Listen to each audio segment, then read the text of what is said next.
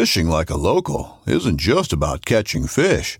It's about connecting with the environment and the people who call it home. It's about hearing the stories and traditions that have been passed down for generations and sharing unforgettable moments with the people you meet along the way. Fishing like a local is having an experience that stays with you forever. And with Fishing Booker, you can experience it too, no matter where you are. Discover your next adventure on Fishing Booker. This upcoming concert season will be all about the boots, and Tecovas is your stop for the best in Western style. Tecovas has seasonal and limited edition offerings this spring and summer, including men's and women's boots, apparel, hats, bags, and more.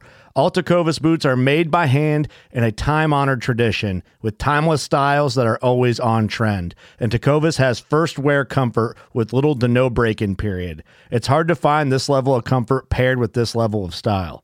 Stop by your local Tecovas store, have a complimentary drink or two, that's W C B style, and shop new styles. The smell of fresh leather and friendly staff are at your service. Many stores even have leather custom branding to make your boots truly personalized, and with regular live music and events, there's no in-store experience like it. If you can't make it into a store, just visit tecovas dot com. That's T E C O V A S dot com. They offer free shipping on all boots, as well as free returns and exchanges, and ship right to your door. Go to tecovas dot com and find your new favorite pair of boots today. Welcome back to the Paddle and Fin Podcast Network. We're brought to you by Pelican, built tough for all situations. Go to pelican dot com. Yak Gadget, for all your fine kayak fishing accessory needs, go to yak gadget dot com. Eastport Marina, on the beautiful shores of Dale Hollow Lake, for all your lodging, kayaking, and fishing needs, go to eastport dot info. Now let's get this show started. All right, everyone. Welcome back to another episode of Bass Fishing for Noobs here on the Paddle and Fin podcast. I am your host, Sean Lavery, and uh, we're doing take two of this uh, uh, attempt at this uh, recording because the first one got mangled horribly. So um, I wanted to introduce our, our guest tonight. He hasn't been on the Paddle and Fin show for a while. He was on the O G show uh, two years ago, I think, if I'm doing my math correctly. Um, so, but this is the first time here on the Bass Fishing for Noobs segment. Uh, welcome, Jameson Redding. Yeah, thanks for having me. Uh, excited to to chat with you some. It's been a, been a minute since I was on the podcast, uh, so I'm glad to be back. And you sound crystal clear right now, so hopefully that stays that way. um, uh, for the folks who don't know who you are, or maybe haven't uh, didn't uh, have been new listeners since uh, you've been on, uh, just uh, tell the folks who you are, where you're from. You know, kind of how you got into fishing? Yeah. So Jameson Redding again, um, from North Carolina. I live in the foothills uh, here in a little town called Rhonda, which is kind of in between Boone and Winston-Salem, real small town on the banks of the Yadkin River, um, which is also a real small river. Um, but I grew up here and then uh, moved to Florida for college. And that's kind of when I, even though I fished when I was a kid, that's kind of when the fishing bug really got a hold of me. Um, I was able to get out and wade some and ended up getting a boat, but it was all inshore. So redfish, speckled trout, that kind of thing. Had a little center console boat. Um, I met my wife and, and her father fished a lot. So I would always, you know, sneak on the boat with him any chance I could get. Um, but it wasn't until I moved back after college. Uh, gosh, it's probably been fourteen, fifteen, sixteen years now um, that I moved back to my, my hometown and, you know, had the fishing bug, but like couldn't really access the water the same way. Um, the boat was useless here where I live unless I was going to go to a lake or whatever, but there's tons of rivers. I have the New River that's really close. Um, the French Broad's not far. The Yadkin is close. A lot of smaller streams. Uh, so my buddies, uh, we would go and try to wade different sections, um, but access is is an issue. Like if you don't have the landowner's permission or you're trying to access from like, you know, public areas, there's only so much water you could really cover. So we actually started floating some of the rivers in canoes.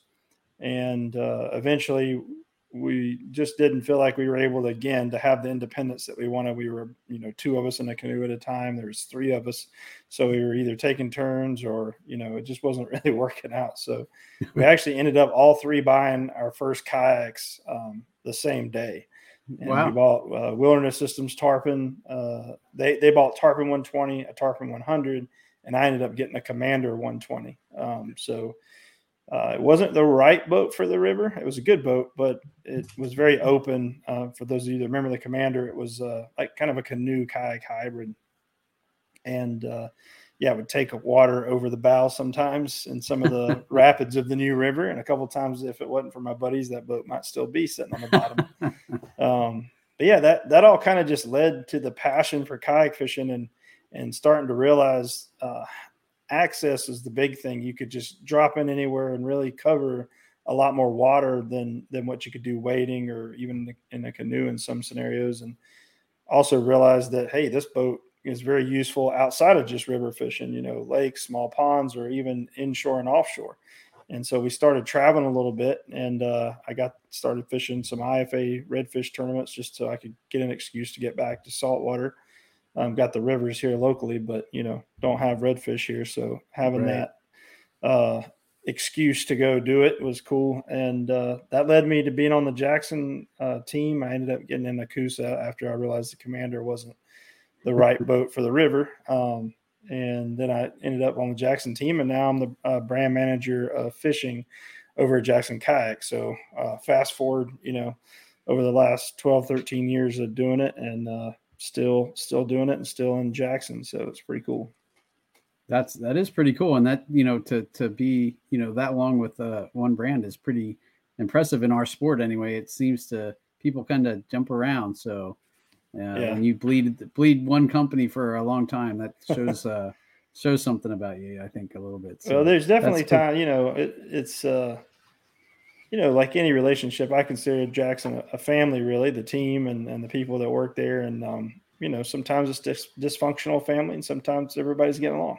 Right. So, there's going to be it, ebbs and flows for anything, right? So yeah, yeah. You can write out the bad times. I can't see myself ever going anywhere else for sure. I, um, cool. I love I love the brand, and I, I love that it's enthusiasts um, that do it. So whether it's the whitewater guys or or, you know, the fishing side, we're all users of the product. And uh, we believe in, you know, trying to make a product that can help get you out there and do what you want to do. And so um, that's why I've, I've always uh, stuck with them. Right. And and so that led you to uh, Road Trip Angler. How's that going? Yeah. Or what's, what's that like? So kind of reversing a little bit, a couple of years back or a few years back, and I think you and I talked about this before the show started. I, I met you on one of these trips, um, but basically we used to uh, kind of put together this thing. It was actually Brooks, Betty, and I, uh, our idea a little bit, um, along with James, our marketing director, to go to our dealers and kind of meet up with some of the local team members that we have at Jackson and just, you know, fish their water and experience what that that area had to offer, whether it was the food, the dealer, the the people that lived in the area, and the and the fisheries, um, and capture all that uh, through through the lens of both photo and video, and kind of come back with, you know, the experiences and getting to meet and hang out with everybody, but also then telling that story and trying to put some great content out that our dealer could share, the people that were on the trip could share, and Jackson could share. Um, so. You know, we did that for a few years, and it was on one of those trips to Shanks Mare, as you mentioned earlier, um, before we started the podcast, where we were fishing the Susquehanna and kind of did this tour of Pennsylvania, but um, chasing all river fishing. Actually, we um, we hooked up with a couple of dealers there, and, you know, it was just a really good time. I had never fished the Susky before, but that's kind of what led to what were the Road Trip Angler project. Um, so. You know, fast forward, we we went through some some ups and downs at Jackson as far as financially, and then we're we're back good now, and kind of restructured a lot of how we do things as a brand. And we wanted to get back um, to that, visiting the dealers and and hanging out with the team members, and really just like showcasing the community, the kayak fishing community, and the different regions across the country. And so the idea for Road Trip Angler kind of spawn from that. And it was basically, hey, I'll go. And now we're going to bring a, a camera crew, a production crew along with us. And I'm just kind of connecting the dots, if you will, like introducing the locals, introducing the shop, and exploring the different regions. So um, it's off to a good start. We filmed a couple of locations. We've got three more locations to go for the first season. And then sometime this summer, that will be airing on uh, what used to be Fox Sports. It's now called Bally Sports. So they have regional networks across the country, and it'll air on all of those regional networks. And then uh, we'll also put out digital content through Jackson's YouTube channel and through my Instagram and Facebook and whatnot. So um, it's been a lot of fun so far, and I'm looking forward to the next few episodes for sure. That sounds like an awesome way to, you know, kind of travel around and uh, see new spots, learn new places. You know, plus get, you know, keep in contact with your dealers. Cause I know uh, yeah. Devin at Shanks Mare uh, talks highly of you guys and, you know, the relationship he has with uh, Jackson. Um, that's actually where I got my, my Coosa H D. Um, I bought it from there. And um, I think the, the time that I just happened to run into you, I stopped by um, and I was like, ah, Devin, whose trailer is that outside? He's always like, oh, that's Jameson Redding. And he's in that camper out there if you want to go meet him. So he's pretty much we, living in his parking lot. Yeah. We walked out, knocked on the door of the camper, and he's like, yeah, this is Jameson Redding. I was like, holy cow. So yeah. nothing's no. really changed, man. Like still, like I love that aspect of, and that that's actually the kind like what I said earlier, like realizing that you could take a kayak anywhere. You know, you, you can't, there's not really a boat out there. So like if you're a bass fisherman, you get a bass boat, you can't take that and run parts of the Susquehanna, right? Like I'm not going to take that and go down to Louisiana and chase redfish in it. It's just not the right tool. Um, but you mentioned the Coosa H D. I can take that boat offshore. I can take it inshore. I can take it down a river. Um, and it all fits in the bed of my pickup. Uh, so that's, yeah, same, same thing. And that, you know, just being able to, to go and explore new areas and new waterways, um, I think is what, one of the coolest things about kayak fishing. It's really kind of a universal tool. It pretty much, you know, can do most things pretty well. Yeah, for sure. Yeah. Awesome. So, I mean, uh, one of the reasons why I wanted to bring you on tonight is, um, you know, I, I, you know, obviously live right by the Susquehanna. So river fishing is huge for me. Uh, I used to be super intimidated by it. And I've, you know, you know, once I got out there and realized, A, how many fish I could catch and, you know, B, really, you know, just got to learn my area, the Susquehanna there, um, you know, and realized, you know, it really is, you know, pretty navigable and n- nothing to be too crazy about as long as you're smart about it. And, you know, I always take a peek at the flow rates and stuff like that and make sure it's safe. But, um, you know, and uh, as long as I do that, you know, it's, it, it's mag- a magical place for me. So, for sure. um, And I know, you know, and it was the weirdest thing for me because I just took for granted when I hear people talking about river fishing that they mean a huge mile wide river. Yeah. And it wasn't until uh, my old co-host and I were talking about, well, he's like, I was like, well, how wide, how wide bank to bank is the river that you fish regularly? He's like, uh, you know, maybe a hundred yards, maybe yeah. at the widest. And I was like, holy crap. And then it just hit me and I was like, you know what? Holy cow, that, you know, we're talking about, even though we're both talking about fish and rivers, we're really talking about two entirely different things. So. Oh, yeah. The first time when we came up, uh, it was Brooks and I, and I think it might've been his first time on the Susquehanna as well. And uh, yeah, the first day that we accessed the water, a friend of ours uh, dropped a pin, Russell Johnson um, dropped a pin for us on a spot that he liked to fish. Well, I don't know if we realized it. Maybe we did. I'm pretty sure we looked at Google Earth, but uh, there was an island or maybe two islands kind of splitting the river up. So we we were able to kind of look at it as just like a smaller river the way we're, we're used to fishing here. Um, and the next day we went to that area, and I cannot remember the name of it, but there's the iconic Statue, Statue of Liberty out in the middle. Yep. And we got out of the truck there, and I'm like, I don't, I don't know. I don't know what to do, man. Like, because it was just so overwhelming how many, you know, rock ledges and, and the water, how it was flowing. And I was just like, man, are there fish all the way across this? Are they, are they concentrating in one area? Like it was just a new challenge for me to, to try to break down a river that was that wide um, and try to figure out where to fish. Um, when I'm used to, like you said, like the hundred yard, you know, some of the areas are even more narrow. Like we fish some stuff that arguably may not even be navigable by kayak, and we just use the kayak to get from, you know, shoal to shoal and then get out and wade and drag the boat in a lot of places. So it, it does range. Like river fishing can be totally different things um, depending on the river you're talking about and, you know, even what type of uh, species that you're chasing. Okay. Um, like, is there, if there, if there's a similarity to it, would it be that you're targeting moving water, current breaks, that kind of thing? Yeah, for sure. And even, even inshore, man, it, that's why I think I like uh, inshore and river fishing are kind of my two top things. It's, it's all current based. And I'm sure it, it is to some extent on lakes. You know, I've heard people talk about when they start releasing water and it starts to draw a current um, that it turns the bite on, but you've got that constantly in a river. And um, for me, again, like it was here on the New River and the early stages of the New River, we have the North and South Fork of the New and where they come together uh, here locally close to where I live. So very small, and then they get a little bigger, a little bigger.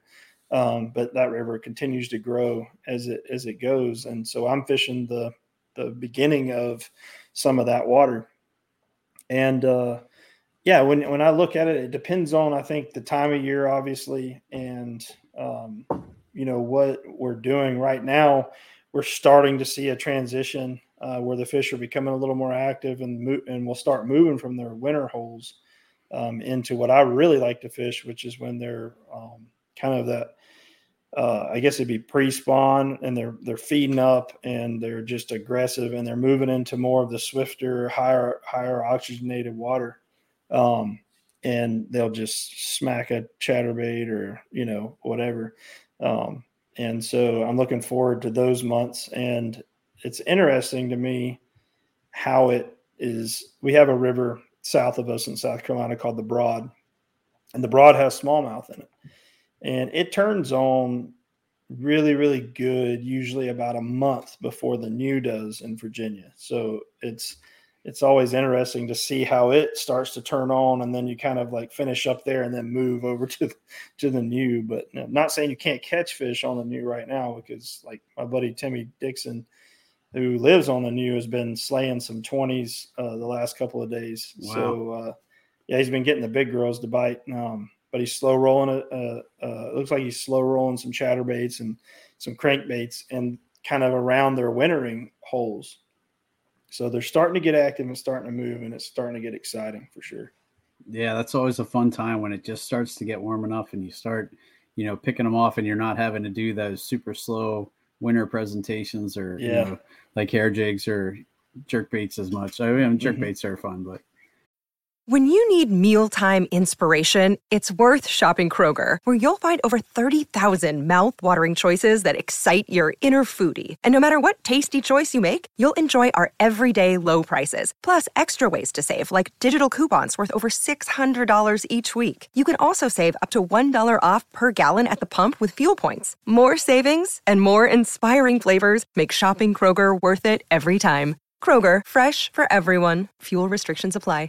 With threats to our nation waiting around every corner, adaptability is more important than ever. When conditions change without notice, quick strategic thinking is crucial. And with obstacles consistently impending, determination is essential in overcoming them. It's this willingness, decisiveness, and resilience that sets Marines apart. With our fighting spirit, we don't just fight battles, we win them. Marines are the constant our nation counts on to fight the unknown. And through adaptable problem solving, we do just that. Learn more at Marines dot com.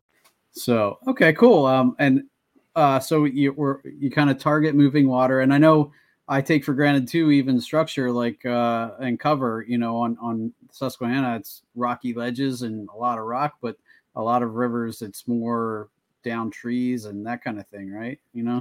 Yeah, I think I think that's when it kind of comes into play too. So like here we're kind of lucky. We're in that zone where we have largemouth, smallmouth, and some of our rivers even have spotted bass um in them. So it, it's interesting because you can tell, like, I don't know if you've spent a lot of time catching, you know, different, like multiple species in the same river, but you can always almost tell what what you have on while you're fighting it. Right. Um, you know, you're like, okay, I don't think this is a smallmouth. This is coming up to jump or whatever. You know, you start to figure that out. Um, but it's also interesting to see. And I, I mentioned the Broad earlier. Um, there are some areas that do have both largemouth and smallmouth, but they'll be even remote, just slightly different uh, what they're holding to. Um, and the, and then as you break the river down a little bit bigger, it's it's even more so like that. So I always kind of say that the water between smallmouth waters is usually largemouth water or spotted bass water. Um, and then as you move into the more swifter current, the higher, uh, highly oxygenated stuff where you've got some some rock ledges and you've actually got maybe some mild rapids or whatever, that tends to be more like the smallmouth water. Now I'm talking about in the spring when the fish are um, feeding, you know, not not wintertime holes or right. anything. But right. Um, so I think it depends on what you're targeting and what your river holds. Uh, if if you have a river with a lot of rocks and, and stuff and you have smallmouth, then you definitely want to be targeting the rocks um, and the lee side. Usually I like to personally face upriver um, as much as possible and, and cast upriver and bring my bait downriver. So I'll set up not in the eddies. And and and for those that don't know what what I mean when I say an eddy, it's basically, you've got all the current coming down river, and let's say you have a boulder or something in the middle that's creating a current break, and that current break behind the boulder is going to be your eddy where the water kind of swirls, and sometimes it'll even flow back up towards the, the rock. Um, so what's happening is any kind of bait or um, food that's coming down, you know, those fish usually will face up current and sit on those those seams where the swift water and the slack water kind of meet uh, when they're feeding aggressively. Uh, so I like to cast upriver, maybe even, you know, above uh, the boulder or whatever, and then have it come down and just kind of rip into that that seam or even all the way into that eddy and kind of work it um, as many different ways uh, and angles as possible. Um, and a lot of times that's where when they're being aggressive and they're feeding, that's where they're going to hang out. Um, so okay, the same and- thing can be said about largemouth. They're going to be in slower water, likely holding to wood, sometimes rock, but you know, a lot more wood usually involved there. So you got down trees and whatnot, but the same kind of thing. They're going to be in the, in the little current breaks on the edges and stuff, even though it's less current, they're still current. Um, so you're just applying that on a different scale. Interesting. And I, I, I'm thinking about what you're saying about casting above the boulder and letting it come down, maybe across that boulder and then into the current seam mm-hmm. and into the eddy. Um, what kind of lures are you doing that, that that works by? Like a lot of times when I was fishing, you know, what, what I've gotten comfortable with is kind of sitting at the, uh, the tail end of the eddy and casting up right behind that rock. But you're saying cast further than that and let it come, come yeah, through. S- sometimes, uh, like even if you have a ledge and you've got the water kind of pushing up to that ledge upstream, um, the fish will set up there as well. So I like to bring the bait over the ledge and then into the pool. Um, a lot of times a fish will literally sit in that white water, like right, like if you got a small r- waterfall or rapid, they'll sit right up in there, um, in that white water. Uh, so then you can bring it. So, I mean, you kind of want to try everything. Um, as far as types of lures, man, it really, it really does change, uh, throughout the season. But if the fish are up there and they're in that kind of zone feeding, then I love throwing Uh, a chatterbait. Um, it's my favorite bait to throw. Uh, I joke if they're sometimes if they're not eating it, I'm like, well, they're not biting today, but that doesn't mean they're not biting. But it's like, I just love throwing it. And um, so that's one of my go-tos. Uh, another one, if you can uh, get a good topwater uh, coming across, and this is more in the seams. It's hard to work a topwater in the swifter stuff. Um, but I'll definitely throw some spooks and stuff like that. Um, mm-hmm. When the, when the, bite does start to turn on. It's a little early for that right now. Um, in my water for smallmouth, especially um, here. Um, but as, as we move into the spring a little bit more and they're aggressive, definitely topwater baits, um, Z-Man, pop shads, those, uh, you can't beat a spook. I mean, a spook, a spook junior, um, always have something like a, a streaks or a fluke type bait that I can just kind of work either weightless or just slightly weighted so that if they do hit the top water a miss, I'll always kind of set that down and follow up with that soft plastic that's going to ride just below the surface. And a lot of times you'll, you'll entice that bite, um, you know, and actually hook the fish if they, if they slash at the top water and miss it. So I like having something like that ready to go. Um, but yeah, it, I, I throw a chatterbait a lot. Um, but spinnerbait works great too. And it, uh, I think when I first started fishing smallmouth, in my head, I thought, okay, largemouth will eat the bigger baits. They got a bigger mouth. Smallmouth are going to want smaller baits because they have a smaller mouth. So, like, literally when I first started doing this in the kayak, I was throwing, like, rooster tails and stuff. Yeah. And uh, catching a lot of fish, but a lot of small fish. Occasionally get a decent one. And uh, I think one time we were goofing off and we caught, like, a – call them red eye, but they're, it's a little rock bass, like a small – about the size of my hand. And my buddy's like, well, I'm going to put that down as a live bait and see if I can't catch a muskie on it. And uh, so you can do that here. If you catch them hook, hook, hook and line, you can actually use like a brim or whatever as bait. Uh, so he hooks it through the nose and sends it out to catch a muskie, right? And we're like, yeah, whatever. And the rod goes off. And so he's fighting this fish, and turns out it's like an eighteen and a half inch smallmouth that has choked this wow. you know, hand size uh you know, fish down its throat. And so light bulb, right? Like, we're throwing too small of stuff. Like, these guys are aggressive and they're going to eat like bigger baits.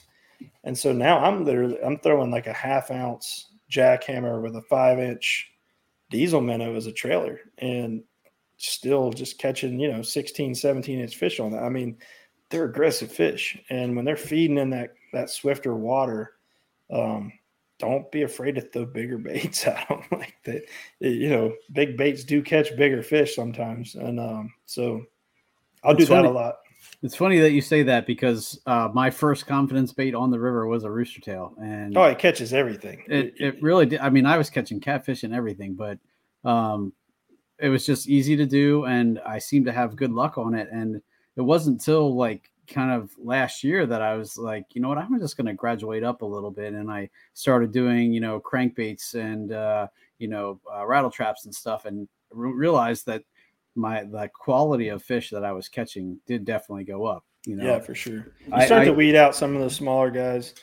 Um, but talking about crankbaits, that's another great one. I kind of use the crankbait as, uh, a, like, say right before uh, the fish have kind of moved into that real aggressive topwater slash chatterbait pattern. Like, right now is when I'm I'm starting to throw crankbaits and stuff. Um, it gets down a little deeper. And you want it to kind of divert off the rocks, but you can kind of move into those not quite as shallow and, and fast-moving pools, but you still have current and you've got a little bit deeper water. It's a great way to kind of find those fish as they start to transition.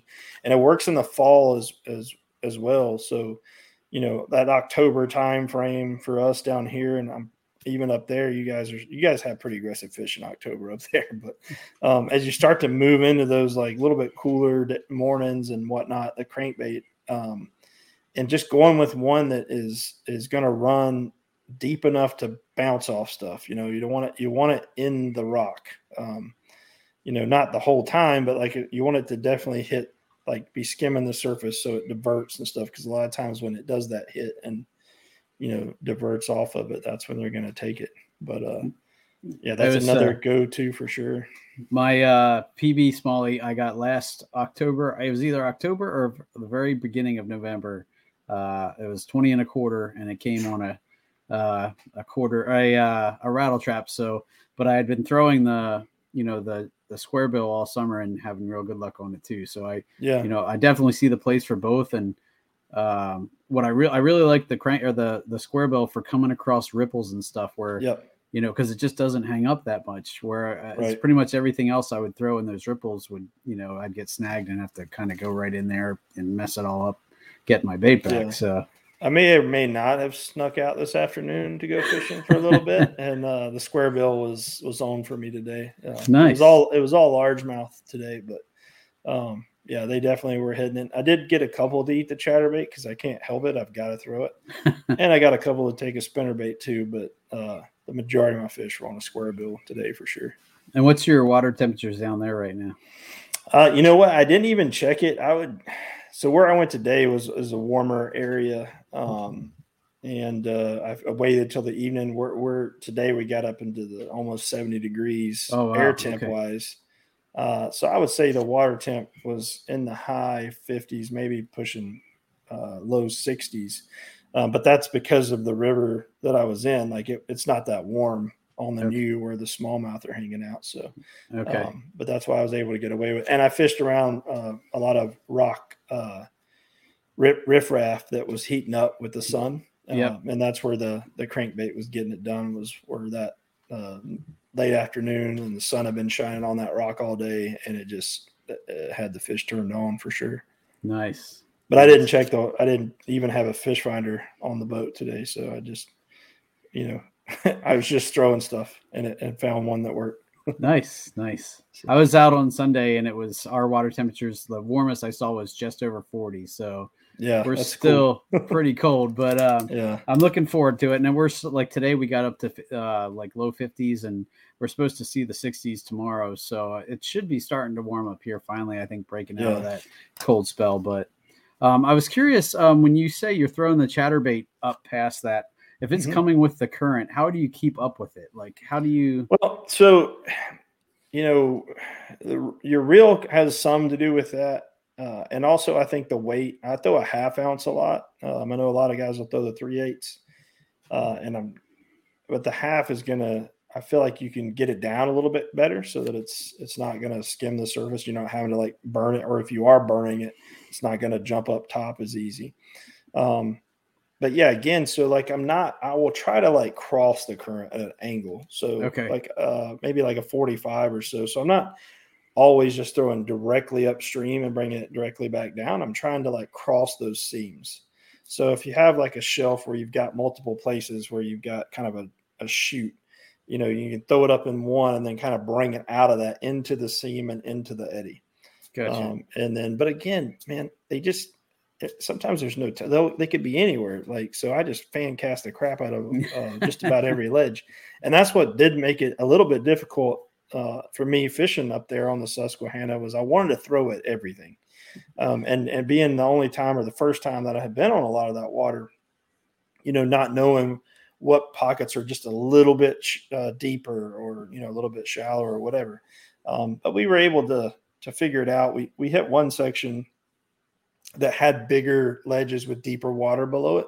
Um, and that, that fish, I mean, it was very much the same as what we see here when we were on that. And, and then we could even see the fish like following uh, when we'd hook one, another one would be like, you know, following it. So, you know, always following up with, with another like bait, and even putting that fish on fish grips while you do that um, is a great way to like, I guess, really take advantage of a hole that's got multiple fish in it. So you're not letting one go back in it, you know, while you're sitting there trying to pull more out. Um, but, but yeah, if you've got, so like I will fish a faster speed, like at least a seven to one, but like I've got one that's an eight to one, I believe, on one of my reels, just so I can keep up with it. And it's really more so like I'll, I'll slow roll, you, you know, I will slow down my reels as I'm reeling until I know that the bait is like kicking, and you can feel it usually on the rod tip, right? So right. as long as that thing's chattering, I'm good. And if I need to speed up, I have I have the uh, ratio to do so, you know, to be able to get it through that current. Um, but the bigger they, they swim pretty good, man. Like I, you'd have to be in pretty swift water not to be able to to get it to thump a little. And having that bigger five inch uh, diesel minnow as a trailer on there definitely gives it some kick.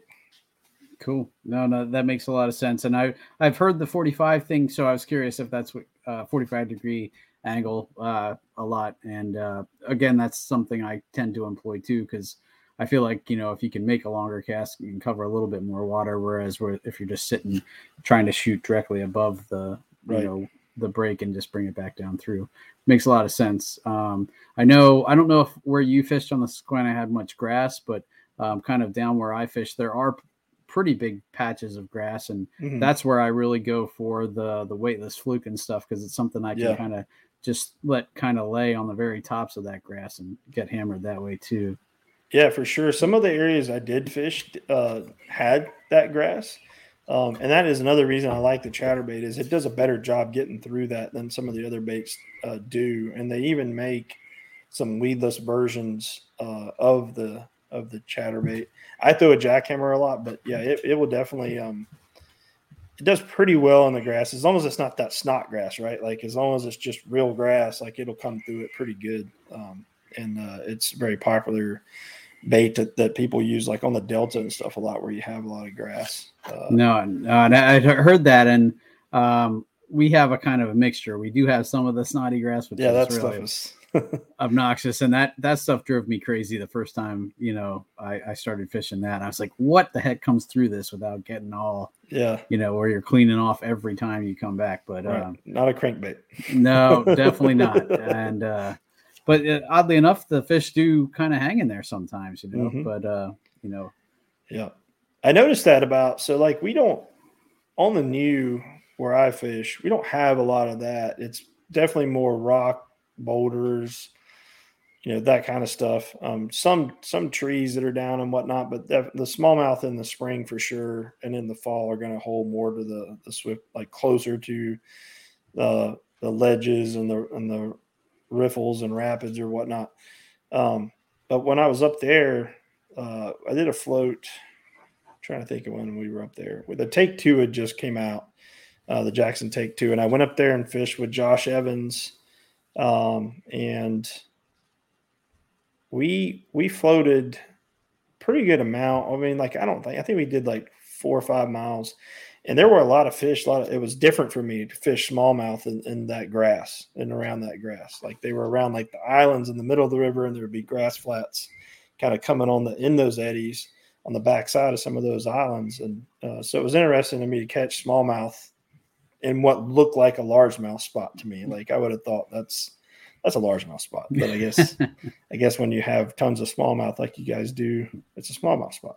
Yeah, no. And it, but, all the, you know, I, I think why I fished the river for oh, a lot. And I think I've only ever caught two largemouth on the river, you know? Yeah. So I don't think it's a, there's some, we have some on the new here, but like uh, the Yadkin River, for example, which is closer to my, my house here. It's a, uh, used to be a lot kind of, I would say more smallmouth. Um, now it's spotted bass. Like it's just spotted bass have taken it over. But, um, so yeah, it's uh, definitely heavy, but I think, I think a river fish in general, like I'm not a big largemouth guy. Like I love smallmouth. Uh, when it comes to largemouth in a lake, like I'll do it, but if I got my choice, I'm going smallmouth river fishing, right? Yes. Um, but but even in even in a river, largemouth are a different animal. Like they fight way harder, and the fact that they're in that current, yeah, I'll take it. Right. But uh, pretty I'm much, definitely, yeah, definitely a river guy. Every fish that I've caught on the river, for the most part, has put up more fight than any lake fish I've ever caught. You know. Yeah, and and some of it may be the current, but I don't care. Like it still feels better on the rod, yeah. Right? No, I, I agree with you, man. Uh, one hundred percent. But uh, um, I was I thought of a question there, and I just totally slipped my mind. Uh, oh, what was I going to think? Uh, what was I going to ask? Uh, I just it just it's gone. um, oh, I know what I was going to ask you. Um, when you're positioning, are you usually um just like how are you holding your position? Are you anchoring, or are you just paddling to keep up, or pedaling, or sorry, my GoPro just started beeping at me. I had a GoPro laying here on the table and it started beeping at me. But um, anyway, so yeah, I I've tried a little bit of everything. Um, I ran a drag chain for a long time, and I still think that it can be very useful. But the only issue I really kind of have with the drag chain is I end up facing downriver, and I really want to fish. Yep, I was just going to say that. Um, so I played around with some different things, and, and some of the places that I fish, you can literally just like wade a lot of it. So I, and I've done this on this, on the Susquehanna a couple of times as well. When we were up there, um, was like, put the boat, um, definitely do this when it's a little warmer, or have the right gear on when you're going to do it, but put the boat like up on a rock or a ledge, get out and kind of wade and uh, fish it that way. And that works really well um, when you do have the more shallow or, you know, more exposed rocks that you can get out and walk around on. Don't think of the kayak as being like, I have to fish from the kayak. The kayak can get you to a lot of places, and then you can still get out and walk around and, and fish the water and really work it, and then keep all your gear in the kayak. And I've, I've even drugged the kayak like probably a mile behind me, like it floating most of the time, right? But I've got a strap or whatever around my waist and just kind of walking and and working the water that way when you do have shallower, like knee-deep type water that the fish are holding in. Um, but what I found to work really well um, recently is I've taken one of the anchor wizards and mounted it off the bow. Um, so I've got the the pulley or the whatever, you know, the real part of the anchor wizard mounted kind of at my hip. And then I run the line down the side and off the bow with their, their uh, I don't know what you call it, their deployment system. The shoot thingy. Yeah. yeah, yeah. And so that works really well. Uh, and I don't like using a claw anchor in a river because, you know, you don't want to get anchored in a river in general is something you really want to be prepared to cut your line in case something goes down. So I always tell people to have, I keep a, a knife right here on my chest on my P F D. As so, do I. Yep. Yeah. I mean, because you don't want to be in swift water and that anchor get hung up, but it can be a very valuable tool. So that like you can buy the like round ball type anchors and they won't catch up as bad. I actually have a friend that uh, kind of made me one out of a solid piece of, of metal. And then he welded like a half of a giant flat washer on the top of it. Um, so it's just a cylinder. Um, I've seen people use window weights, like the old timey window weights. Oh yeah. Uh, so anything like that works, or just, you can even do the drag chain, but do it off the bow. Um, and that, that could work too. You know, if you are floating though, you know, obviously keep an eye out behind you. Um, but all those things work really well to kind of hold your position because the last thing you want to do is, is come down the current and then peel out into the eddy where you should be fishing. Right now you're sitting where you should be fishing and the current's going to naturally want to take you all the way back up to that boulder or rock ledge. Um, and just cycle you around like it's going to do the food that it's literally bringing to the fish. So like, you know, you want to kind of pill out later, like come down the, the, the rapid or the chute or whatever, and, and keep paddling and then circle back or the, at the tail end, but then work your way back up. Um, it, the fish aren't always all the way up at the ledge. Uh, a lot of times they'll be at the very, the very bottom of the, of the eddy. Um, or the seam. So, you know, slowly kind of make a few casts and a few paddle strokes and just work your way up. And then if you need to anchor, you, you want to anchor where the current's still kind of pushing you down and cast into the eddy so that you're not going to like float back up river um, in the in the current where it's uh, swirling. Right. So, I, I've been watching a lot of Jeff Little and he he really breaks down fishing. Yeah, that that the, dude is the, the three different fisherman. Parts of the eddy, you know, fishing yeah. right behind the structure, then kind of the mid and then the tail where it tails out. And yeah. he, he talks about so many times people sit right over the fish they should be fishing for. And I know that I've done that a lot after watching his videos. And yeah. so I'm really look, kind of looking forward to getting out there this year.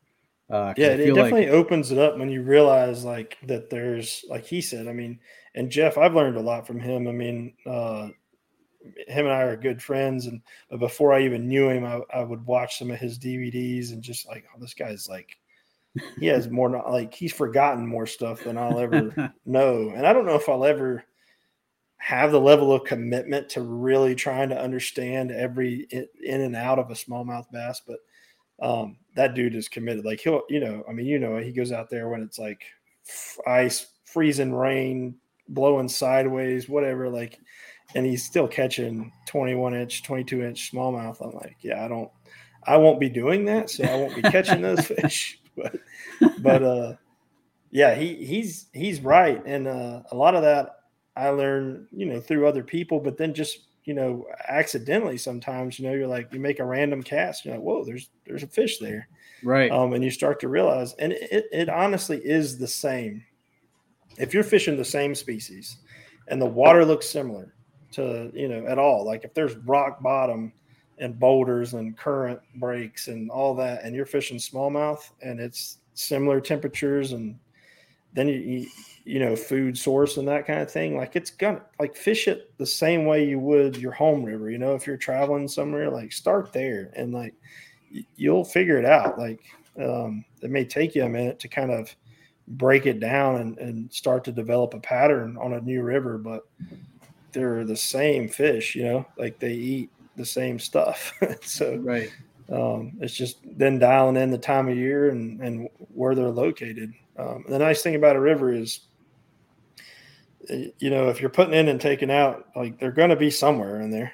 Like, it's not like a lake where you've got acres and acres and acres of sixty foot deep water in some places. And I mean, like, I don't know how anyone breaks a lake down, to be honest with you. But. Yeah. No. You know, I, I've had people, you know, say that about the Susquehanna, but I'm like, hey, at least there's visible stuff that you can look at, you know, and, yeah. and see. Yeah, I think fish are going to be there. Whereas when I go to a lake, like you're saying, where I was just at one on Sunday and like, I'm looking at my depth finder and I'm like, oh, now it's forty. Now it's fifty. And I'm like, it yeah. looks like it should be ten, but. and, you, and you mark fish and then you drop something down to them and they don't eat. And right. then like two hours later, they'll eat. Like, I don't, it's uh, I, I'm much, much, much more enjoy, you know, river fishing. Uh, Because even um, if you're not catching fish, you're still kayaking a river, right? Like, oh yeah, and uh, oh, this the part of the Susquehanna we're at. I mean, I see bald eagles regularly. Um, I've oh, seen deer, deer swimming across in front of me. Uh, you know, the amount of awesome stuff there is to see, it's just amazing. Yeah. But you mentioned uh, something earlier, and I, I I'd kind of like to touch on it. You know, you talked about being intimidated, you know, by the river, and I think that's where it helped us having a couple of buddies, but. We learned a lot of things the hard way, um, flipping kayaks, losing rods, breaking rods, sinking kayaks. Like, um, we did a lot of dumb stuff, and the information is out there now a lot more than it, and it probably was then. I just didn't know to look or where to find it. But um, if any of your listeners have not fished a river, um, or haven't gotten into a kayak yet, or they're just getting into kayak fishing, um, I would say do yourself a favor and go out on flat, calm water and learn some things. Uh, it's invaluable to to go out and flip your boat on purpose and, Absolutely. and then learn what it takes to get it right side up, get back in it, and do it with, like, figure out what, you know, you need to do to keep your gear from going down the river and don't, you know, losing your paddle. Make sure you got a life jacket that's fitted properly. Like, you're dealing with moving water this time of year. As the days get warmer, the water, like you said, your water's still in the forties. And I, I guarantee you, I don't know this, but the new is probably maybe fifty uh, or in the low fifties. And uh, even if it's sixty, seventy degrees outside, like, you can't spend a lot of time in water that cool um, and not get, you know, hypothermia. So there's definitely a lot of things that, you know, you do want to take into consideration. Is not to be intimidating. It's more just so that it doesn't have to be intimidating. Like, you can be prepared uh, to, to go in the water, always be prepared to swim, because it could happen to anybody at any time. Um, and then just know, like, what you need to do to get yourself, you know, back to safety uh, in your boat, um, you know, and that kind of thing. And I think, I think going out on some flat water and spending some time and learning the kayak and, like I said, like, literally turning over on, on purpose and see what it takes to get back in. And a lot of resources out there. Um, that, and all those things are just going to, like, allow you to be more comfortable while you're out on the water and not be intimidated. And the other thing I would say about river fishing, it's all about boat position. It is one hundred percent about not sitting over top of the fish that you're trying to catch, about running the rapid the right way, or, you know, like, being able to face upriver, like you said, how do I hold that position? So I think it's also do yourself a favor.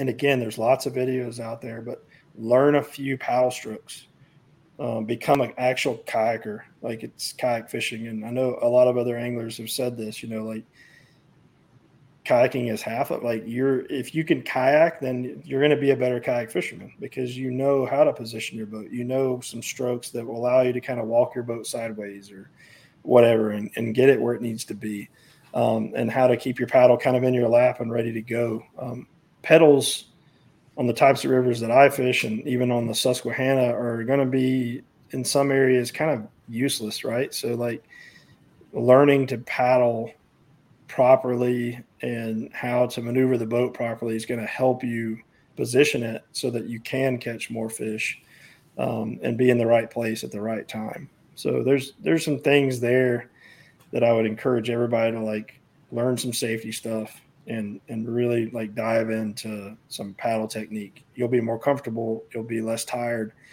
and you'll be able to position the boat better to catch more fish.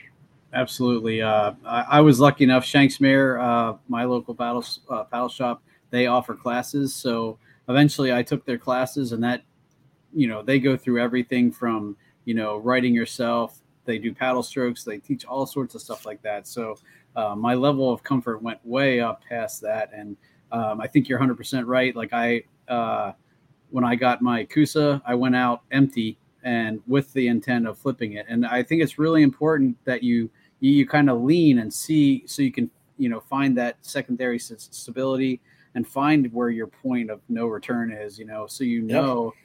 when you're out on the water and, you know, um, you know, you, you start leaning for a fish or leaning to pull a, you know, get a snag out or something like that, you know, how far you can go. Um, yeah, for sure. So, and it, definitely just knowing you can get back in is a huge thing. Um, and don't take for granted that you can, because, you know, depending on the situation, it can be definitely well, tough. And you add super cool water or cold air temps or whatever to that, or, you know, you hit your knee on the way down, like anything can happen. And I remember we were floating uh, a river, the river in South Carolina, the Broad, um, with a guy who said he had, he was a kayak fisherman, um, and he had kayak fished. He had a, he had a Hovey Pro Angler. Um, but he had never river fished, and uh, he got, you know, one of those situations where the, the boat's going over a ledge, but the, the back end hangs up, right? So now you're teetering on the bow and the and the back end. And he went in, and it was it was a warm day, man. It was like s- probably sixty-five to seventy degrees during the day, um, but the water temps were still pretty cool, and it started to get dark. So the temp air temp dropped, like, I want to say it was November, but the air temp just went from like really nice during the day to like forties um, as soon as the sun started going down. And that dude got hypothermia on us. Like, he could not, like, he had no function. He couldn't get back in the boat. Um, he's wearing one of those inflatable, like, life jackets, which I do wear those, especially like on flat water or inshore where it's shallow, but I do not wear those in, in a river. Um, some of the ones like the N R S ones do a lot better job. So if they do inflate, they're not like super uncomfortable, but like some of the other ones, the old school ones that you like carry around on your bass boat or whatever, like those things go off, man. Now you're like getting choked by your, by then that's the one he had, right? Like it was like, there's no way he could wear it comfortably the rest of the trip. So like he was pretty much like trying to deflate it, which now it's useless, right? It's been It's been set off, and it's not going to do any good. Um, but yeah, he was he just wasn't prepared. Like he didn't have the right clothing, he didn't have the right life jacket, and he just didn't know what to do. And so we had to like build a fire and get him like undressed and warm, and it just it could have been bad. Like he couldn't stand up on his own once we got to the takeout. Um, so, and it wasn't it was such a small thing. Like I mean. The water was knee deep that he fell out in, right. And he stood up, right? Like, but he got wet head to toe. Um, mm-hmm. And then we still had quite a bit of river to go before the takeout. And uh, we didn't have clothes, and it got dark, and he got cold.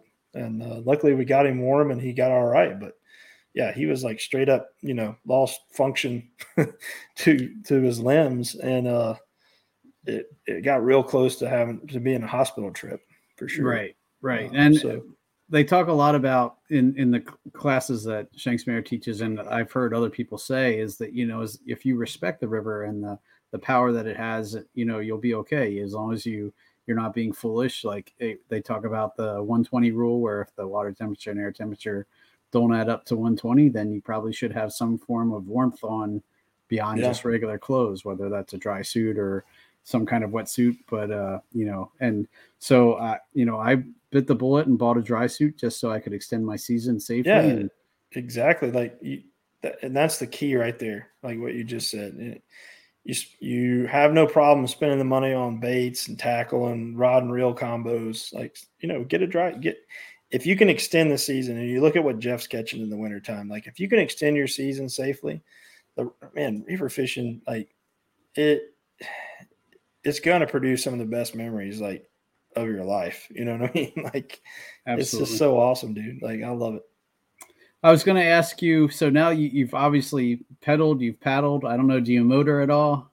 I do, and that was the other thing I was going to bring up um, in your what you were talking about, the positioning. Um, some areas some of the rivers, like I said, that we fish are just super shallow, and a lot of times we're dragging boats. Um, but uh, I had I've I've been with Torquedo for years, and I've had like their ultralight four oh three from way back, um, and uh, now I have the eleven oh three, and in your river specifically, and some of the rivers around here, like it can be a a very valuable tool. Like it allows you to launch in one spot, go upriver, fish your way upriver, which now you've not even floated across any of that water, um, and hold position in current, you know, using your feet to steer or whatever. Um, so like it, it kind of blew me away as a, and I never really thought about it as a river, um, you know, thing until more recently, uh, just because, Uh, like I said, a lot of the rivers around here, you really couldn't use it as much.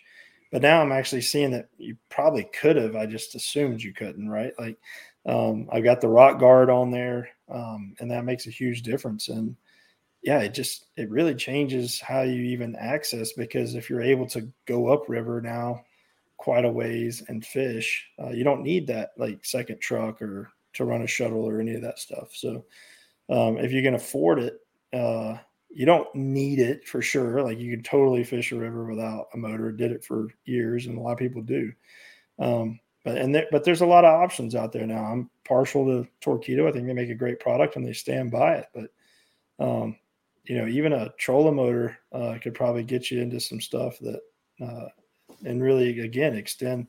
And, and there's purists that are like, well, that's not kayak fishing. Well, I got into kayak fishing because I wanted to access water.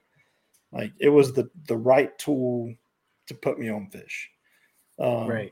So if adding a motor to my kayak is, is the right tool to get me to where, where I need to go to catch fish, then I, I'm all for it. Like we'll put a two fifty on the back if we can get on. Like, if, you know, so I think uh, that's going to probably be one of my next major investments. I, I've, I did the paddle thing to start, and now I pedal, and I think, you know, just seeing how much further I can get with pedal versus paddle, I think adding a motor just, you know, I, I can right off the top of my head, I can think of places right by me that I, I could get to that I, uh, you know, even if I, I could get there pedaling, but I'm going to be so wiped out from getting up there right.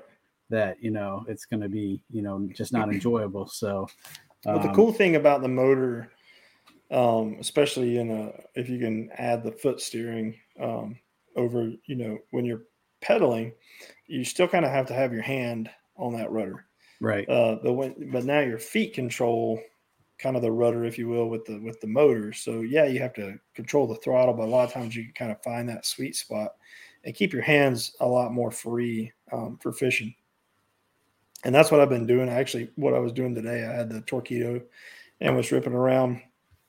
I left my anchor in the car, and I, I kind of regretted that. There was a couple of times where, you know, I was like going back and forth, uh, holding the holding with the uh, with the motor, but I would like to have just dropped anchor once I got there and really worked an area um, a little bit better. But um, but yeah, I would say, and it depends. Like I said, it depends on your waterways. I've got areas here that I still wouldn't probably take the the motor, um, and I'm going to take the lightest boat I have. I have a, a Jackson Kilroy right now um, as kind of my like drag around.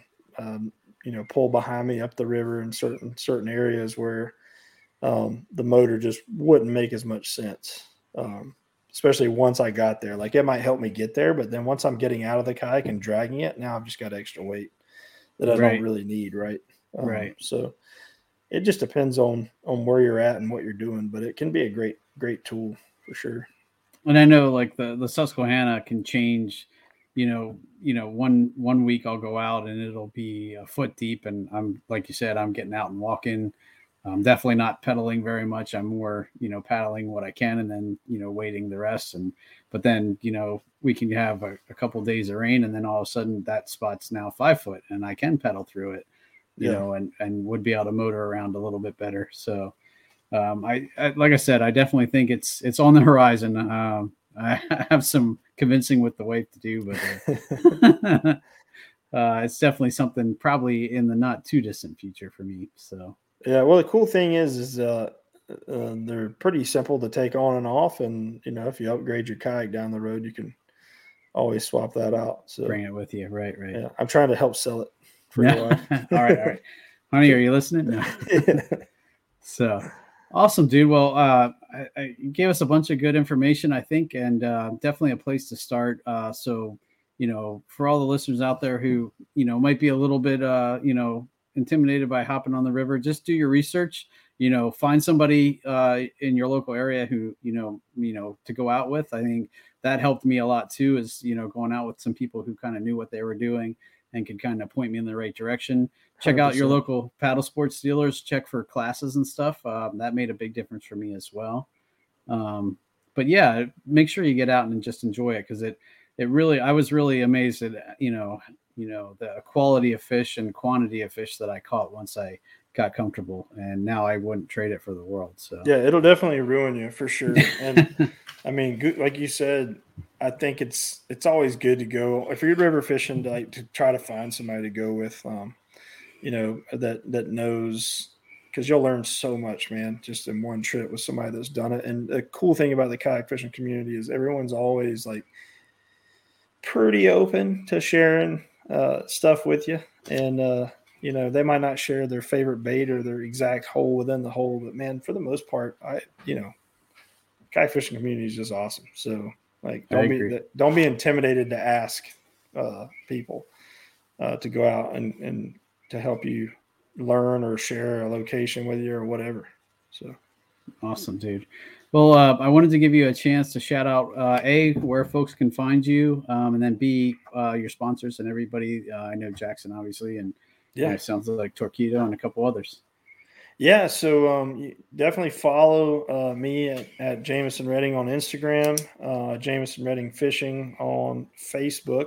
Um, again, you know, we're going to be launching a lot of the content for the show on uh, Jackson Kayaks' uh, YouTube channel and on their platforms as well. So give them a follow on Jackson Kayak Fishing um, on Facebook and Instagram. And then, yeah, I, You know, ha- I am blessed to have quite a few sponsors that I get to work with, and uh, Team Rain Shadow that I got on the hats, my rod sponsor. N R S is um, makes a lot of great gear for what we were talking about, cold weather gear and safety equipment, P F Ds. Um, so definitely check them out. Jackson Kayak.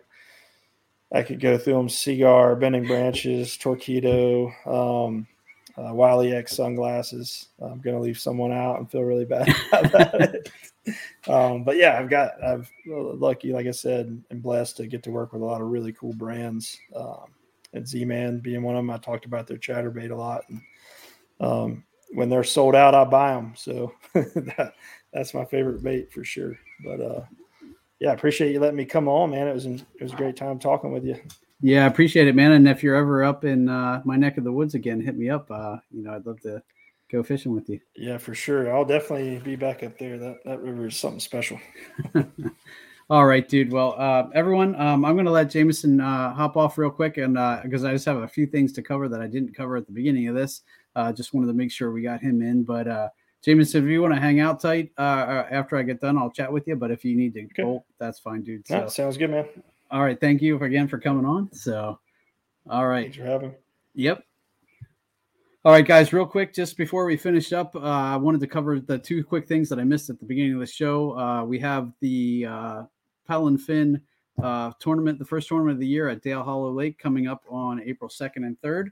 Um, we will be uh, – that's live on Tourney X right now, so you can go sign up if you want. Uh, the, Brian just did a live show earlier tonight uh, highlighting kind of a bunch of questions and answers. You can find that on the – Uh, Paddle and Fin Facebook page, um, on YouTube as well. If you have any questions about that, I'll, we, he covered a lot of the questions and answers that we've been getting about that, but uh, make sure you go sign up and check it out. Uh, I know a bunch of the Paddle and Fin hosts will be there. I should be there. Um, and uh, I'm looking forward to meeting a bunch of you guys that uh, I've only talked to online or uh, have uh, only been chatting with. So I'm looking forward to meeting a bunch of people in person.